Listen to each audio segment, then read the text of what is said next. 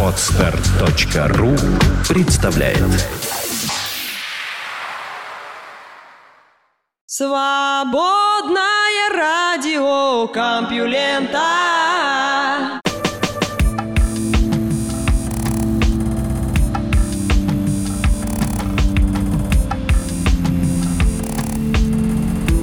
Всем привет! В эфире очередной выпуск свободного радиокомпьюлента. Он называется «Секс и дружба», а вы слышите Лёшу Халецкого. В ближайший час новости. Наука и техника Почему массовое убийство привлекательнее возобновляемой энергетики?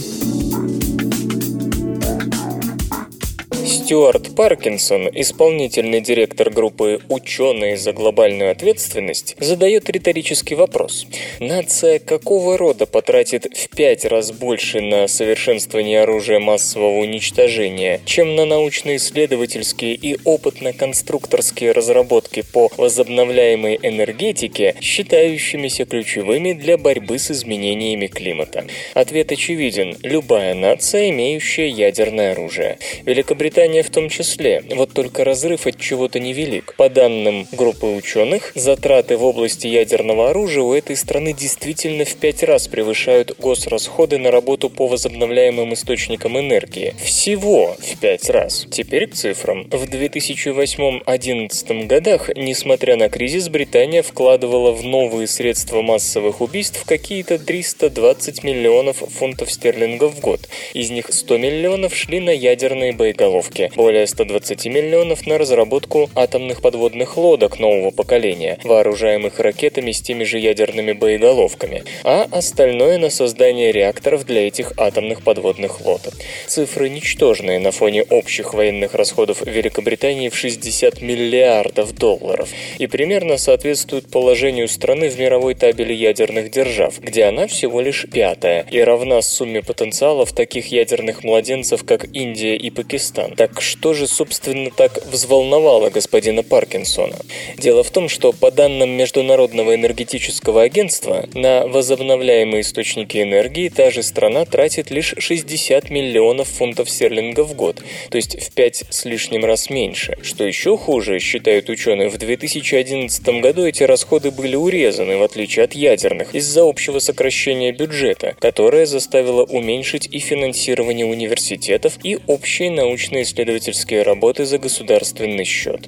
Зачем, интересуется господин Питерсон, такие расходы на развитие оружия массового поражения стране, которая сейчас подвергается военной угрозе меньше, чем когда-либо за последние сто, а то и все тысячу лет? Да, есть терроризм и кибератаки, но с ними нельзя бороться ядерным оружием. Между тем, однофамилец господина Паркинсона открыл, что работа заполняет время, отпущенное на нее. То есть в военный бюджет идет столько, сколько на него выделено. И кому какая разница, какова нынче степень реальной военной угрозы? Вы же не спрашиваете, зачем ВМС Великобритании более одного адмирала на каждые три боевых корабля? Подросткам, учителям и авторам пособий по истории государственных учреждений и политики кажется, что мир сравнительно разумен. Все это бодро утверждается или тихо подразумевается во многих книгах. Тем же, кто хоть как-то знает деловую жизнь, предположения эти просто смешны.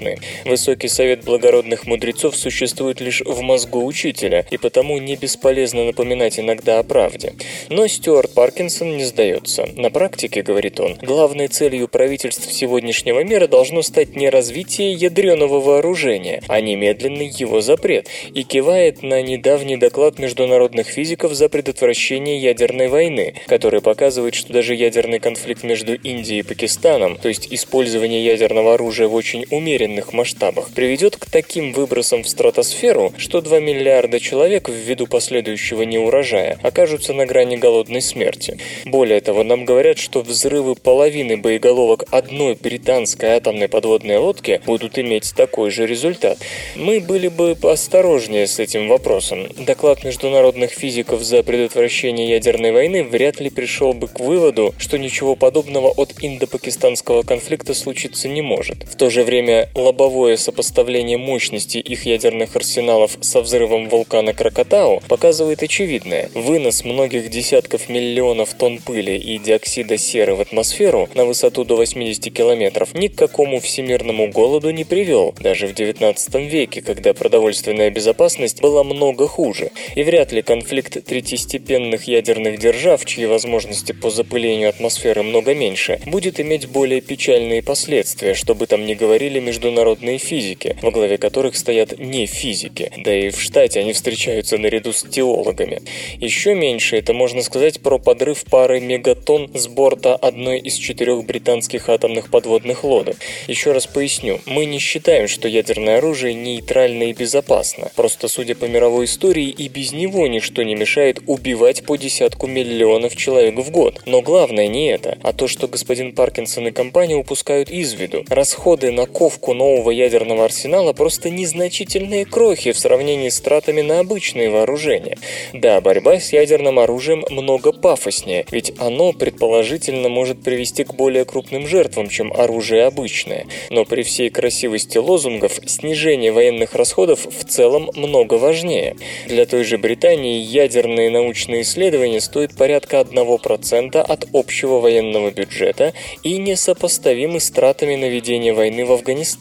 Вот вам факт. Государство – это аппарат насилия, и все, что не относится к насилию и удержанию власти с целью обеспечения возможности дальнейшего применения насилия, для него побочно. И это нормально. Если государство ведет себя иначе, если оно не готово беспощадно и насильственно подавлять любые попытки подорвать его власть, то на его месте может возникнуть другое, такое, которое с большей охотой применит насилие и быстрее переварит миллионы человеческих жизней.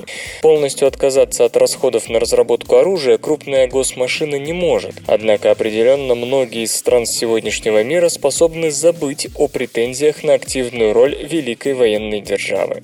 Особенно это относится к странам, которым войны не дают каких-то осязаемых экономических или политических бенефиций, и которые часто ведут себя просто по давней привычке к несению бремени белых, вариант освобождения от диктатуры. И что еще могло заставить Великобританию только за последние 15 лет пятикратно начинать необоронительные войны за своими рубежами, потратив на это больше, чем госрасходы на все виды научной деятельности за тот же период. И антиядерный плач Стюарта Паркинсона на этом фоне кажется делом скорее второстепенным, пальбой по стервятникам, а не охотой на крупного хищника. Возвращаясь к энергетике, военные расходы Соединенного Королевства таковы, что на них раз в три года можно запустить столько же генерирующих мощностей, что в Великобритании построили за последние 30 лет. Но вместо роста инвестиций в энергетику и снижения расходов на войну в последние десятилетия на Альбионе наблюдаются противоположные процессы. А возобновляемая энергетика при всей важности научных открытий уже преодолела ту детскую стадию, когда государственные научные исследования и опытно-конструкторские разработки определяли темпы ее развития. Нынешние технологии гелио- и ветряной энергетики уже коммерчески конкурентоспособны и развиваются даже без госвливаний за счет инвестиций частных компаний. Спад государственного финансирования исследований в области возобновляемой энергетики в 2011 году совпал с резким рывком солнечной энергетики как в Европе, так и по всему миру, и конца резкому рывку возобновляемых источников энергии пока не видно. Да и развитие совершенно новых технологий в этой области идет семимильными шагами. В том же Оксфорде, разрабатывающем принципиально новые фотоэлементы, несмотря на снижение внешнего финансирования, создан стартап, занятый наиболее перспективными на сегодня первоскитными солнечными батареями, и никакое государство ему не указ. Более того, интенсивные государственные вливания вообще не являются средством, гарантирующим быстрое и успешное развитие. В этом смысле особенно показательна судьба ядерной энергетики, где казенное финансирование во многих странах было на уровне 100% расходов на научные исследования, и цифры эти не были незначащими. С чем действительно следует бороться сегодня, так это с общим уровнем военных расходов в нескольких странах, где они превышают тысячу долларов в год на человека. Ну а самыми важными тратами на науку стоит считать вложения в те области, где пока нет быстрых успехов уровня возобновляемой энергетики, а это и здравоохранение, например, борьба с раком и сердечно-сосудистыми заболеваниями, и накопление, хранение энергии. Замечу, что последняя отрасль сегодня вообще не рассматривается как важнейший важнейший компонент возобновляемой энергетики, хотя без нее ни солнце, ни ветер не помогут мировым экономикам получить доступ к дешевой и чистой энергии. Все эти сектора, хотя и получают вложения частного капитала, но на фундаментальный перелом их не хватит, как не хватило в предшествующие десятилетия. Частный бизнес просто не будет инвестировать туда, где до радикальных практических успехов годы или даже десятилетия. И попытки списать все зло мира на расходы по совершенствованию ядреного сооружения вряд ли помогут что-то по-настоящему изменить. Титанический точечный удар по разработке ядерного оружия бьет по блохам на теле ВПК, при этом отвлекая внимание от того, что само животное хозяин для нас много опаснее. Вы слышите голос Лёши Халецкого. Ну, не прямо сейчас, конечно, а вообще, в СРК. Пермское вымирание произошло в мгновение ока. 252 миллиона лет назад случилось крупнейшее массовое вымирание в истории животного мира. Исчезло свыше 96% морских и 70% сухопутных видов, в том числе самые большие насекомые, когда-либо жившие на Земле. Среди причин катастрофы конца пермского периода называют столкновение с астероидов, масштабное извержение вулканов, каскад изменений окружающей среды. Но прежде чем говорить о причине, следует сначала выяснить, как долго продолжался катаклизм. Сэм Бауринг из Массачусетского технологического института США и его коллеги пришли к выводу о том, что вымирание заняло всего 60 плюс-минус 48 тысяч лет, то есть мгновение по геологическим меркам.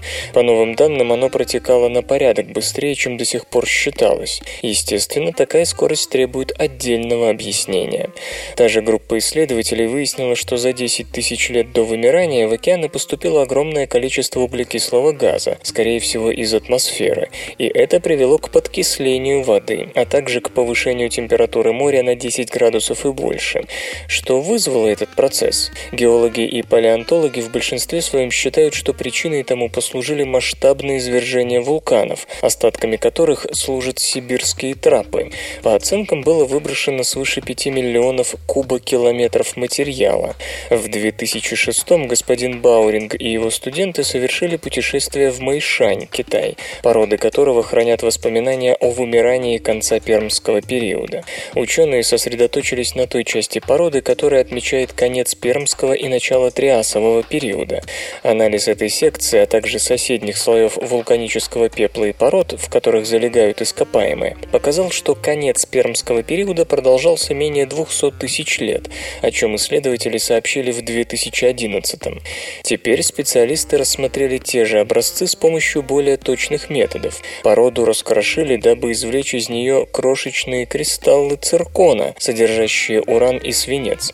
Затем уран и свинец были разделены, и по ним установлен возраст каждого образца. Так была получена указанная выше оценка. Неужели правда, что извержений вулканов оказалось достаточно, чтобы резко изменить всю экосистему планеты? В поисках ответа на этот вопрос ученые намерены провести максимально аккуратную датировку сибирских трапов, дабы выяснить, действительно ли два события произошли в одно время. Кроме того, они соберут сведения о других регионах Китая, чтобы узнать, можно ли определить продолжительность вымирания еще точнее. Шея муравьев обладает рекордной прочностью. Не перестаем восхищаться насекомыми, тем, как быстро они бегают, как далеко и высоко прыгают, какие тяжести могут переносить. И это если оставить в стороне множество удивительных вещей, связанных с их поведением. И хотя в том, что касается конструкции тела или физических возможностей, насекомые изучены, казалось бы, вдоль и поперек, пришло время восхититься еще раз. Специалисты из университета штата Огайо обнаружили, что шея муравьев может выдерживать давление давление, которое в 5000 раз превышает вес их тела. Карлос Кастро и его коллеги изучали место сочленения головы муравьев с телом с помощью довольно-таки зверских опытов, приклеивая голову муравья к дну центрифуги. Исследователи запускали устройство и отмечали, на какой скорости тело муравья, стремящееся под действием центробежных сил к стенке, оторвется от головы. Хотя стоит, наверное, вам сказать, что муравьев перед казнью в центрифуге подвергали далее анестезии. Именно так и удалось установить, что муравьиная шея выдерживает нагрузку в 3400-5000 раз большую, чем вес тела насекомого. Ученые раньше пробовали оценить прочность муравьиной шеи, но до сих пор оценки были в 5 раз меньше.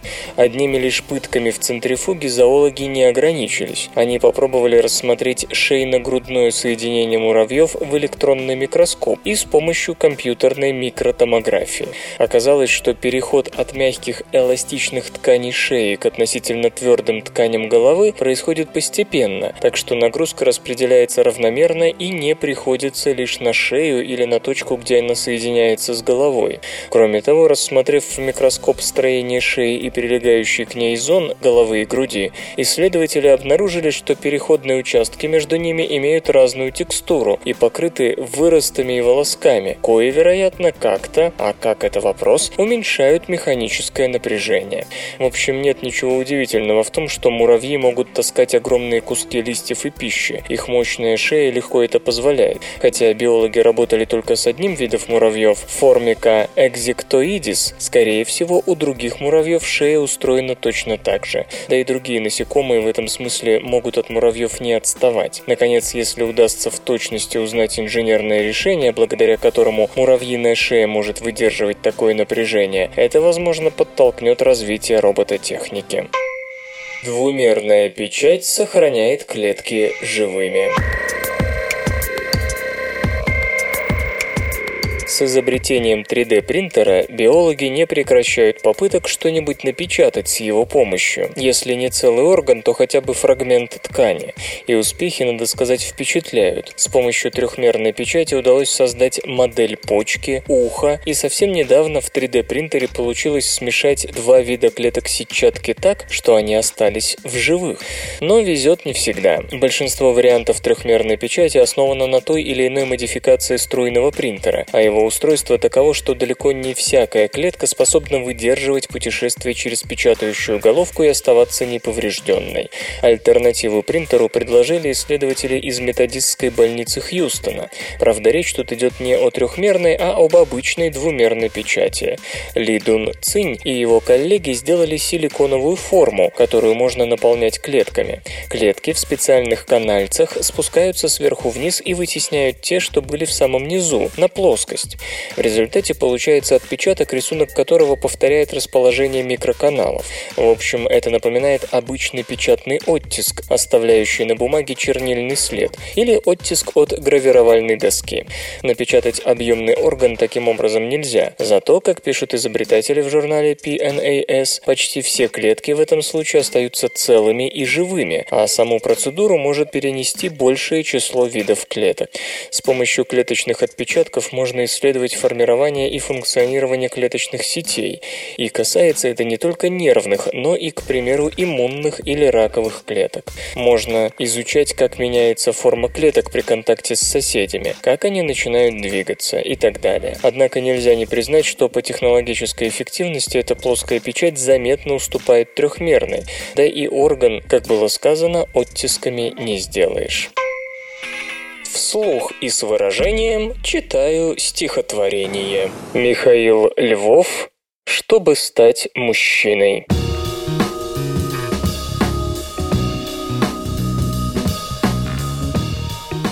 Чтобы стать мужчиной, мало им родиться. Как стать железом, мало быть рудой. Ты должен переплавиться, разбиться и как руда пожертвовать собой. Готовность к смерти тоже ведь оружие, и ты его однажды примени. Мужчины умирают, если нужно, и потому живут в веках они.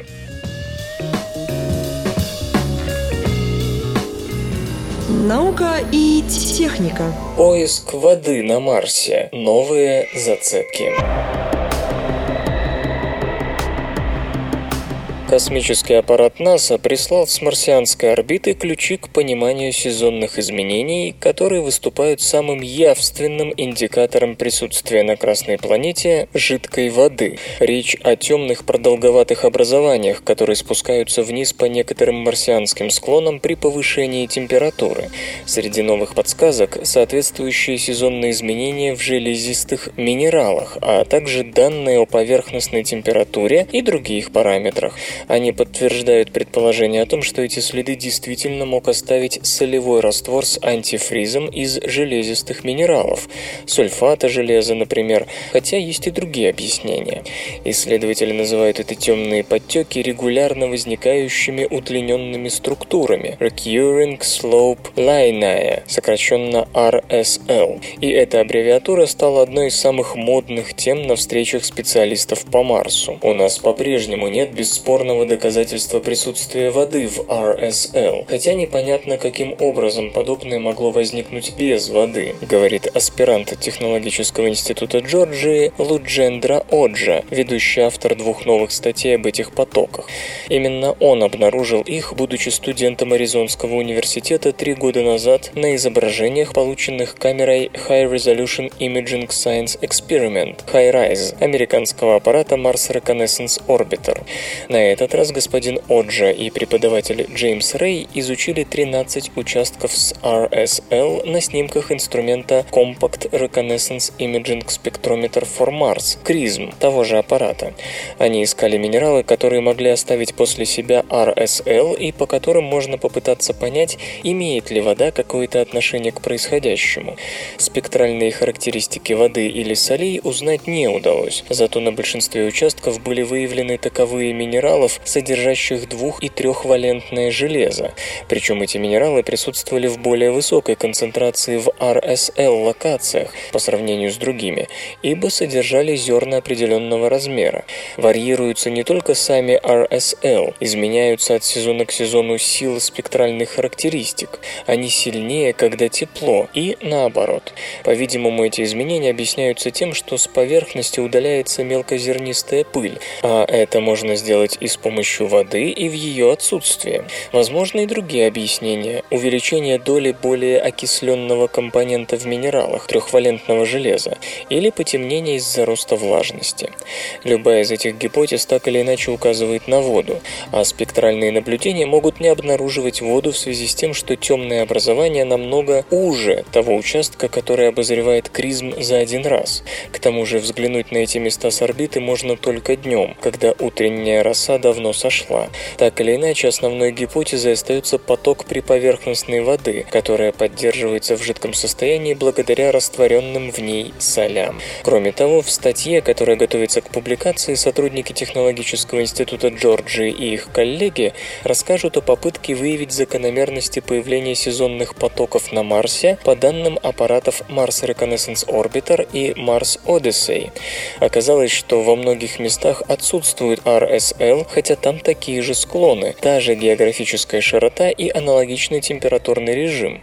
Ученые определили 200 локаций в средних широтах южного полушария на склонах скалистых утесов, которые идеальны для появления там RSL. Однако подтеки имеют только 13 из них. Это говорит о наличии некоего скрытого фактора, которым может оказаться вода, точнее солевой раствор.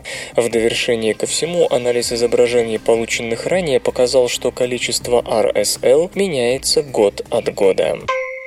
Космические лучи создают органику по всей Солнечной системе.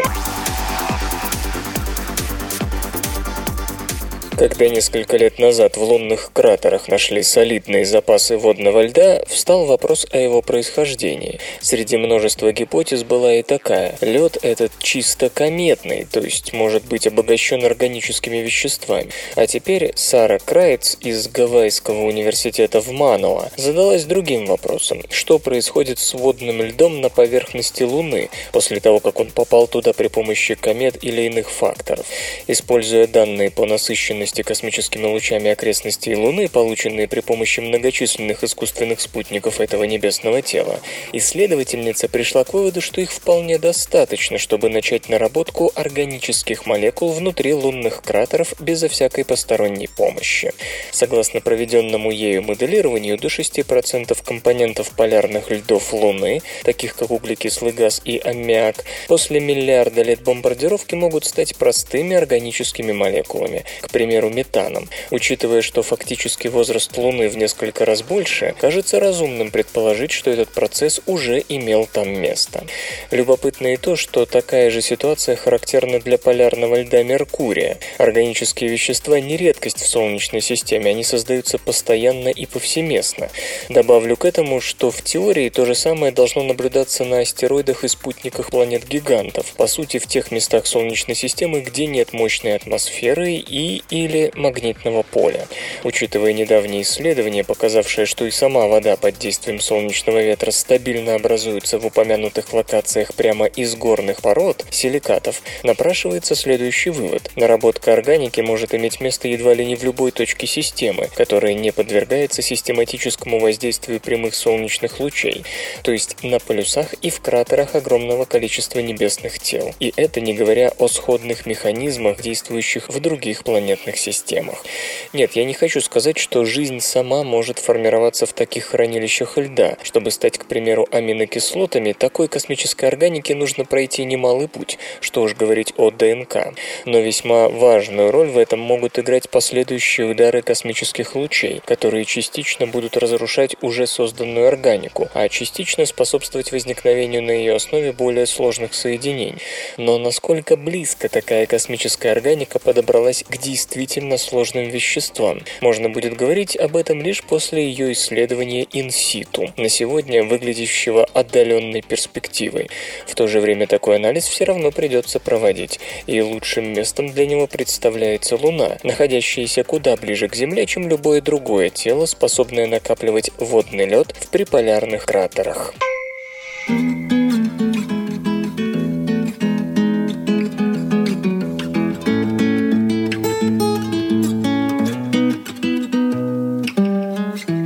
В эфире группа Alter Ego с песней «Глаза океаны». Открываю глаза океаны Навстречу этому миру. Я уже веселый и пьяный Поверил этому бреду. Я сегодня родился в первый раз Я таким еще не был Ощущение красок и света. Ты меня, наверное, не слышишь. Я теперь не с этой планеты. Я пою о том, чем ты дышишь. Я сегодня родился в первый раз. Я таким еще не был Wapa pira papa piripa wapa pira papa piripa wapa pira papa wapa pira pam bara biri bara wapa pira papa piripa wapa pira papa piripa wapa pira papa wapa и не спасут телефоны. Поделиться теперь больше нечем. Не закрывай свои раны. Подожди, когда станет легче. Мне совсем не страшно в этот раз. Мы всегда будем вместе. А давай устроим праздник Моя радость сильнее этой грусти. Ведь я чудак и проказник Ты всем сыграй мои песни. Мне совсем не страшно в этот раз. Мы всегда будем вместе wapa bira papa biripa wapa bira papa biripa wapa bira papa wapa bira pambara biribara wapa bira papa biripa wapa bira papa biripa wapa bira papa wapa bira pambara biribara wapa bira papa biripa wapa bira papa biripa wapa bira papa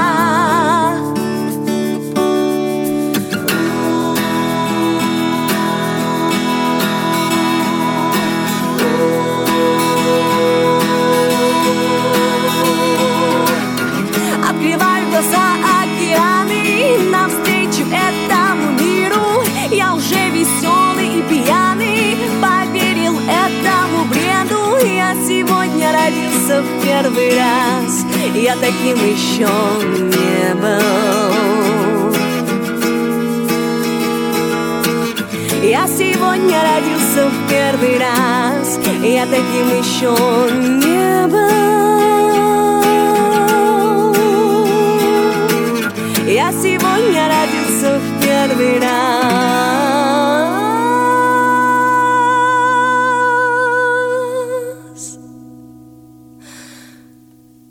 Таким еще не был Куда бежит Ольга Котелко? 2010 году американский публицист Брюс Грирсон познакомился с канадской легкоатлеткой Ольгой Котелко. Он только что написал книгу «Разворот. Вы проснулись и поняли, что жили неправильно», название которое отражало его душевное состояние в то время. Ему было 47 лет, и он вдруг осознал, что не видит своих ног из-за непомерно раздувшегося брюха. В дополнение к этому его покидали силы, память, драйв и волосы на голове. Представьте его потрясение, когда он встретился с этой удивительной женщиной. Грирсон вспоминает, что она была полной его противоположностью, и он решил выяснить, что же такое с ней происходит и почему этого не происходит с ним. Так родилась недавно вышедшая книга «Почему бежит Ольга». И тут, наверное, пора удивить тех, кто не знает Ольгу Котелка. Она родилась в 1919 году, ей 94 года, а через месяц будет 95. Она участвует в Сочинской Олимпиаде, в своей возрастной категории, конечно, и является обладателем самой большой коллекции мировых рекордов. Среди своих сверстниц, разумеется. У нее их 26, причем это и прыжки в высоту, и метание молота, и бег на 200 метров. Неплохо для того, кто начал заниматься спортом в 77 лет, правда? Грирсон договорился с Ольгой, что она будет заниматься своими делами, а журналист ходить за ней по пятам и делать пометки в блокноте. Результатом стала эта жизнерадостная книга, в которой рассказ о рекордсменке дополнен суждениями геронтологов, физиологов и генетиков. Если вы действительно надеетесь найти в новой работе секрет вечной молодости, вынужден вас разочаровать. Мнений много, и все они разные. Гены, диета, темперамент, физкультура – все это имеет значение, а допингом Ольга не увлекается. Исследования близнецов показали, что наследственность определяет продолжительность жизни лишь на 25-30%, поэтому нельзя махнуть рукой и сказать, что Ольге просто повезло. На самом деле у нее отсутствует по крайней мере один ген, связанный с долгожительством, то есть ее теломеры укорачиваются с возрастом примерно так же, как у нас с вами. Что касается диеты, то спортсменка ни в чем себе не отказывает. Красное мясо, квашеная капуста, прессованный творог, простокваша, огромное количество запеканки из тапиоки. Ее столетняя, в буквальном смысле, подружка из Австралии, Рут Фрид, толкательница ядра, еще и овощи наворачивает. Конечно, можно говорить о том, что пробиотики молочно-кислых продуктов укрепляют иммунитет, а цинк в мясе и орехах защищает от болезни Альцгеймера. Вот и все, что удалось Грирсону выжить полезного из этого пункта. Так что, пожалуй, физкультура – основной ингредиент эликсира молодости. Упражнения не только поддерживают сердце и мышцы в тонусе. Как показывают исследования, они хороши еще и для ума, поскольку способствуют образованию нейронов в гиппокампе, отвечающем за память. Судоку – лопата, а физкультура – бульдозер. Так считает сама Ольга. Она никогда не находится на одном месте, и это даже важнее спорта. «Я занимаюсь не меньше Ольги», – пишет Грирсон, «но в промежутках между занятиями я сижу, а она нет. 95% своего времени я старею быстрее, чем она». Действительно, целый ряд исследований показал, что стоять лучше, чем сидеть. В конечном счете Грирсону удалось составить список из девяти правил долгожителя. Они банальны. Двигайтесь, верьте во что-нибудь, не делайте того, что вам не нравится, начните сейчас.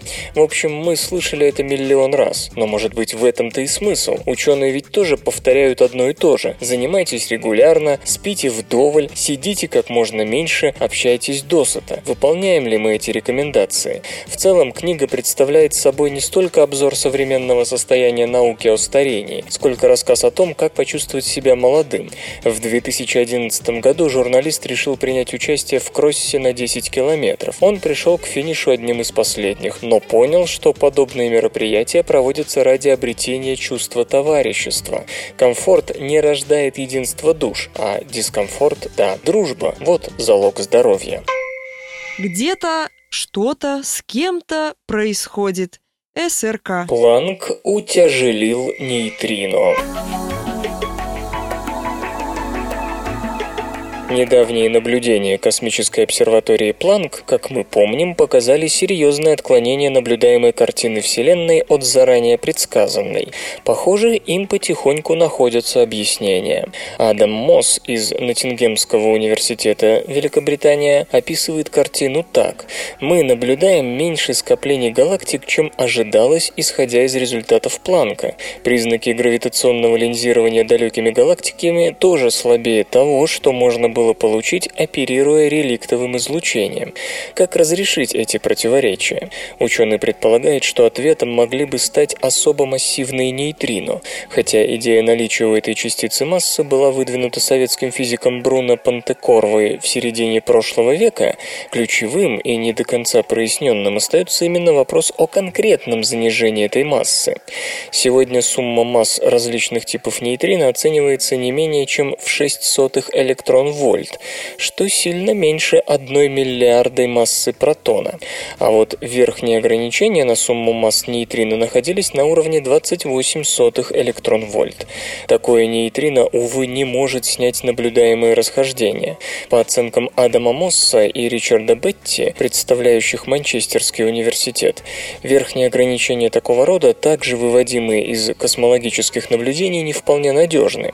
Но анализ недавних данных космического телескопа Планк и их сопоставление с наблюдениями гравитационного линзирования далекими галактиками позволил ученым наложить верхние ограничения на сумму масс нейтрино в районе 32 сотых плюс-минус 81 тысячной электрон-вольт в случае модели с тремя активными разновидностями нейтрино. Более того, как подчеркивают авторы, дополнительный вклад в массу нейтрино во Вселенной могут вносить стерильные нейтрино, не взаимодействующие напрямую со стандартными стандартной моделью. В этом случае наблюдаемые противоречия гравитационного линзирования далеких галактик и аномалии реликтового излучения, вскрытые Планком, должны естественным образом сниматься. Распределенные по Вселенной массивные нейтрино могут существенно влиять на лучи света, идущие через них к земному наблюдателю, то есть подвергать гравитационному линзированию наблюдаемые астрономами далекие объекты, что и ведет к странностям в данных космической обсерватории. Если результат результаты выдержат дальнейшую проверку, они не только значительно продвинут понимание мира субатомных частиц, но и существенно дополнят стандартную модель космологии. Исторический анекдот. Вильгельм II, последний кайзер Германской империи, в возрасте 24 лет, будучи сыном наследника престола, служил в прусской армии. Он к тому времени уже покомандовал пехотинцами и гусарами, и подошла очередь ознакомиться с артиллерией. Принца определили в первый гвардейский полк полевой артиллерии весной 1883 года. Ко времени первых маневров осенью еще не все офицеры знали его его в лицо. Однажды полковник фон Вердер, который в Первую мировую командовал корпусом, предложил ему представиться. Ответ прозвучал в обычном для Вильгельма стиле. Порученец при командующем, принц Вильгельм Прусский, имею честь доставить пакет от дедушки. Наука и техника. Тревожит ли вас мода на тревогу? Тревожный невроз – самое распространенное психическое расстройство современности. Панические атаки, социо и прочие фобии донимают, к примеру, почти 20% американцев. А ведь еще в 1980-м, когда тревожный невроз только получил официальный статус диагноза, количество случаев в США по оценкам составляло всего от 2 до 4%. Что же произошло? В первую очередь, конечно, изменилось восприятие тревоги. Болезнью стали считать испытать то, к чему раньше относились как к врожденному пороку или проступку. Поэтому для ответа на заданный вопрос полезно вернуться в прошлое и проследить эти изменения. Именно этим и занимаются Алан Горвиц и Скотт Стоссел в своих новых книгах «Краткая история тревоги» и «Моя эпоха тревоги» соответственно. Горвиц – социолог психических расстройств и психогигиены Раджерского университета США, а Стоссел – редактор журнала «Атлантик». Пишут они об одном и том же, поскольку, скорее всего, пользовались одними и теми же источниками и приходят к одним и тем же выводам. Тем не менее, книги получились очень разными.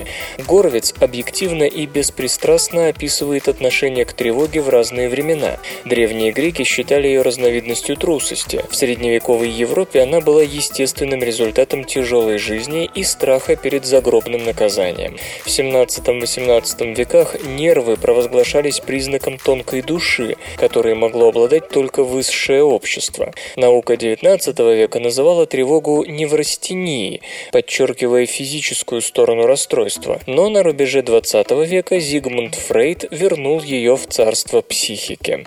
В последние полвека, однако, бурное развитие фармакологии возродило интерес к физиологическим причинам тревоги, процессам, протекающим в мозге. Следовательно, медикализация тревоги и последовавшая за этим эпидемия в какой-то степени результат изменения социальных норм и следствие экономического давления. Представитель современного общества стремится к тому, чтобы его психологическое состояние получили медицинский статус, ибо это освобождает его от ответственности работать над собой, а производители лекарств и страховые компании извлекают из всего этого прибыль. Сегодня, когда пытаются провести границу между нормой и патологией, первый стараются оставить как можно меньше, а второй отдать как можно больше. Слишком многим выгодно, когда тревогу считают расстройством. Стоссел утверждает то же самое, но не может быть беспристрастным, поскольку всю жизнь борется с тревогой. Он испробовал 20 видов лечения и 28 препаратов, и ничто не помогло. После короткого облегчения тревога возвращалась. Где бы вы ни проводили границу между нормой и патологией, Стоссел обязательно попадет во вторую категорию. Он одержим страхом, что его вырвет в самый неподходящий момент, и что он не контролирует свой кишечник. Плюс социофобия и панические атаки. Пытаясь ответить на вопрос о причинах этого состояния, автор то вспоминает свою жизнь, когда он оказался разлучен с матерью, поступившей в школу права, то грешит на генетику, ведь тревогой страдали многие поколения его предков, в том числе та же самая мать. Стоссел приводит массу научных данных в пользу того, что тревога может иметь наследственный характер, а может стать результатом психологической травмы. А раз нет ясности насчет причин, то стоит ли надеяться на избавление от недуга? В то же время Стоссел сомневается, следует ли стремиться к полному выздоровлению. Тревога была свойственна многим великим писателям и поэтам. Марселю Прусту, Эмили Диккенс, Вирджинии Вульф, ученым Чарльзу Дарвину и Майклу Фарадею, тому же Фрейду. Можно ли отделить гения от душевной боли? Стоссел подозревает, что тревога сделала его более внимательным к чувствам окружающих. Возможно, именно благодаря ей он стал хорошим редактором и неплохим человеком. Кому-то повезло добиться тех же успехов без этих страданий, но Стоссел не считает, что у него есть право жаловаться на свою жизнь. Почему светлые объекты кажутся больше темных?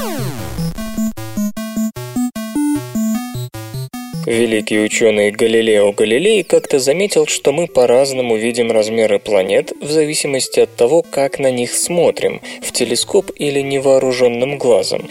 Если в телескоп, то, скажем, Юпитер оказывался в несколько раз больше Венеры, а если простым глазом, то наоборот, Венера выглядела крупнее Юпитера. Галилей быстро понял, что дело тут не в самих объектах, а в нашем восприятии. Но объяснить иллюзию подробно затруднился, предположив, что это это связано с нашими глазами. В XIX веке эта иллюзия привлекла внимание не менее великого Гельмгольца, заявившего, что если бы все дело было в размытии картинки во влажной роговице, то объекты искажались бы одинаково, независимо от того, смотрим ли мы в телескоп или невооруженным глазом. И лишь сейчас исследователям удалось установить, в чем тут дело. Хозе Мануэль Алонсо и его коллеги из Университета штата Нью-Йорк с помощью электродов регистрировали активность активность нейронов зрительных центров у кошек, обезьян и людей, показывая им иллюзионные картинки. Чтобы увидеть парадокс, который наблюдал Галилей, не обязательно смотреть на звездное небо. То же самое можно заметить, сравнив светлый объект на темном фоне и темный объект на светлом фоне. И тот и другой могут быть одинаковыми, но светлый на темном будет казаться больше. В ходе эксперимента именно такие картинки и демонстрировались. Темное на светлом, светлое на темном и темное и светлое на сером. Для темных и для светлых объектов в зрительном анализаторе есть два типа нейронов, и, как пишут исследователи, активность темных нейронов менялась линейно в зависимости от того, насколько резким был контраст между темным предметом и белым фоном. Чем выше был этот контраст, тем активнее работали нейроны. А вот светлые нейроны показали иное поведение. На то же количество контраста, если можно так сказать, они реагировали сильнее. То есть нейроны, чувствующие светлые объекты за счет своей повышенной активности, преувеличивают размер этих объектов. Следовательно, и Венера, сияющая ярче, чем Юпитер, на темном вечернем небе будет выглядеть больше. Такую диспропорцию в активности светлых и темных нейронов можно объяснить с точки зрения эволюции. В темноте нам важно заметить малейший источник света, поэтому мозг будет его всячески преувеличивать. Соответственно, враг или хищник, что светлее окружающей ночи, будут более заметны. Днем же темные объекты и так хорошо видны, и помогать им станет еще более заметными не нужно. Но где именно прячется диспропорция в восприятии темных и светлых объектов? Исследователи не исключают, что так могут срабатывать фоторецепторы в глазу, которые будут передавать в мозг уже измененное количество светлого. И нарушения в этой системе могут быть причиной некоторых расстройств зрения, к примеру, близорукости. Железо и гаджеты. Ты, ты. Предложен новый метод получения бездефектных графеновых устройств. Графен исключительно привлекателен для использования в том, чего пока нет, в микроэлектронике будущего. Правда, микроэлектроника, любая, требует чистоты используемых материалов, а графен, как и любой одноатомный слой вещества, довольно уязвим в момент своего создания и нанесения на рабочую подложку. Материаловеды во главе с Чи У У из Национального университета Тайваня придумали способ борьбы с загрязнением графеновых листов именно на этих стадиях. Сегодня, выращивая графен, это делают химическим парафазным осаждением на медные поверхности. Именно так производят экспериментальные транзисторы, светодиоды и солнечные батареи на графене. Но чтобы собрать само устройство, выращенный графен надо от медиа отделить. И тут начинаются проблемы с загрязнением материала. Чтобы отделить слой, на графен наносят полимер, потомок скотча нобелевских лауреатов Новоселова и Гейма, удерживающий лист вместе, когда металл из-под листа удаляют травлением. Однако полимерное покрытие оставляет после себя органику, попадающую в конечный продукт. Часть ее можно удалить тепловой обработкой или растворителями, но чем лучше чистишь, тем меньше остается того, что чистили. Чересчур интенсивная обработка может оставить от графенового листа что-то вроде решета. Тайваньская группа предложила другой подход. Сначала медную подложку и слой графена на ней погружают в чашку Петри, предварительно заполненную раствором для травления металла. Последний постепенно растворяет медь, что ожидаемо, освобождая от нее графен и оставляя его плавать на поверхности. Затем одним шприцем раствор отсасывается из чашки, а другим туда добавляется смесь изопропилового спирта и воды. После полной замены растворителя на изопропилводяную смесь под графеновый лист погружают электронное устройство. Исходный растворитель убил бы его, в верхнем слое которого будет работать графен, и силы Вандервальса безо всякой дополнительной обработки намертво скрепляют материал и устройство. После чего изопропиловый спирт и воду снова убирают. Продукт готов. Чтобы проверить, как новый процесс влияет на качество графеновых устройств, исследователи собрали экспериментальные двухсторонние прозрачные солнечные батареи и транзисторы с использованием этого материала. Оказалось, что подвижность заряда в них выросла на 50% в сравнении с обычным графеном лабораторного изготовления, содержащим и загрязнения, и механические повреждения от слишком усердной чистки. Вот так вроде бы малозначительное усовершенствование технологии создания графеновых устройств оказалось чрезвычайно значимым для параметров конечных продуктов на графеновой элементной базе. Причем технический процесс сравнительно прост, что поможет его внедрению, уверены ученые. Сейчас они работают над его масштабированием. Вместо нынешней подложки в 2,5 см и соответствующего по масштабам устройства, в новых опытах будут участвовать 20 и 30 сантиметровые заготовки. Зависимое телевидение-калькулятор. Синестер или как заново изобрести игровой контроллер. Компания Tivitas Interactive с помощью краудфандингового ресурса Kickstarter собирает средства на выпуск оригинального игрового контроллера Sinister, поставки которого планируется организовать в июне 2014 -го. Внешний Sinister совсем не похож на традиционные манипуляторы, которыми оснащаются игровые консоли. Участники проекта говорят, что несмотря на постоянные модернизации и использование технических новшеств, сама концепция приставочных контроллеров контроллеров по сути остается неизменной многие годы. Синестер позволяет взглянуть на привычный игровой процесс с другой стороны. Представленное устройство предназначено для использования с персональными компьютерами. Дело в том, что манипулятору требуется рабочая поверхность, что создает ощущение от управления в стиле клавиатуры и мыши. Кстати, последнее подсоединяется к специальному разъему на корпусе Sinister, превращаясь в дополнительный элемент контроллера. Одна из ключевых особенностей Sinister платформа Flux Elements. По сути, речь идет о модульных составляющих, позволяющих менять конфигурацию и функциональность контроллера в зависимости от типа игры и потребностей пользователя. Блоки с органами управления можно снимать и крепить в нужном месте при помощи магнитов. Кроме того, можно изменять форму Sinister в зависимости от особенностей анатомического строения кисти и размеров ладони. К примеру, поверхность манипулятора можно сделать плоской или выгнутой, а положение джойстика под подстроить под длину большого пальца. Еще одна особенность Sinister – система обратной связи на основе электроактивных полимеров ViviTouch. Такой материал изменяет форму при приложении электрического напряжения, обеспечивая более высокую степень контроля по сравнению с вибросистемами. Ожидается, что подключать Sinister пользователи смогут к компьютерам под управлением Windows, macOS 10 и Linux. С помощью Kickstarter разработчики рассчитывают собрать около около 90 тысяч долларов. Сейчас привлечено приблизительно 15 тысяч. Кубышка закроется через 29 дней. Заказать манипулятор можно, пожертвовав 90 долларов или больше. Компьютер. Компьютер. Лента. Подкаст.